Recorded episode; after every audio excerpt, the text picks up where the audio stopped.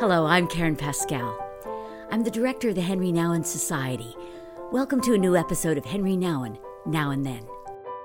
Because we're new to the world of podcasts, taking time to give us a review or a thumbs up will mean a great deal to us and will help us reach more people. Our goal is to allow the wisdom, honesty, and encouragement found in the life and writings of Henri Nouwen to speak to a world hungry for meaning. Now, let me take a moment to introduce you to today's podcast. You are in for something special a deep and honest conversation with Henri Nouwen. In 1995, Brian Stiller, host of the TV series Cross Currents, interviewed Henri Nouwen in his living room at L'Arche Daybreak in Richmond Hill, Ontario. Brian asked Henri, What is prayer? Listen to this wonderful conversation between these two men. Prayer for me means, first of all, listening. Okay? Listening.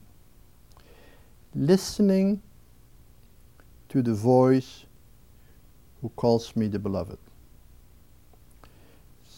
Listening to the truth of myself that God announces to me. Now, and therefore solitude is very, very important. I have to be, solitude comes from the word solus, that means alone, to be alone with God. And to, to let God tell me who I am. Let me give you a very simple example. You know, when I pray, you know, I simply go into a quiet place sometimes for half an hour every morning mostly. And I, uh, I take a sentence like, the Lord is my shepherd there is nothing I shall want. Okay? The Lord is my shepherd. There is nothing I shall want. Well, I want all sort of things. I want all that. I want this, I want that, I want such, I want so. I, my whole life is full of wants and restlessness and anxiety. But the truth of myself is that there's that in, in that real spiritual truth is there's nothing I shall want, that God will give me everything I really need. And so when I enter into solitude, I'm listening to the voice of truth that says, There is nothing you shall want. I am your shepherd. I will care for you. I will guide you.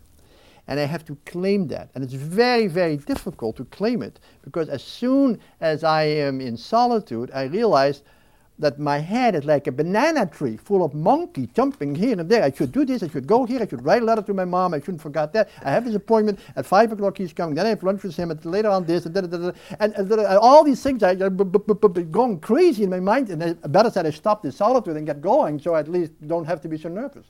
But that shows that our head is a garbage can.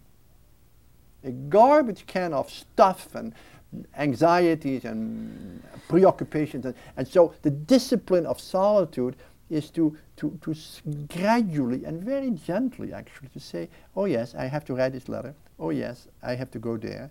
Oh yes, I have to do that. But, but the truth is the Lord is my shepherd and there's nothing I shall want. I'm still mad at this person and I'm, i want to tell him back and I will say, why did he say this to me? I, I should have said that. Oh yes, that's true. But, but the Lord is my shepherd. No, I want to go back to the truth. And the interesting thing is that when I pray that way, gradually the truth descend from my mind into my heart. That's prayer. To let the truth of my belovedness not be an idea that I am, am sort of convinced of, because prayer is not ideas. Prayer is to, to let the word become flesh in me. And that in a way the words, the Lord is my shepherd, there is nothing I shall want, they become flesh in me, and I experience the shepherding presence of God in the center of my being. In a way, these words enter into the inner sanctuary of my life. And there's like a little room in me, or a little space in which I hold that precious truth. And the amazing thing is that if, if out of, in your solitude, in your being alone of God, you have let the word become flesh, and in a way, the word is written on the wall of your inner room. Then during the day, when you when you talk to people and be with people, somehow you can you can you can be with them from that place. You can in a way interiorly say, You're welcome. Thank you for listening.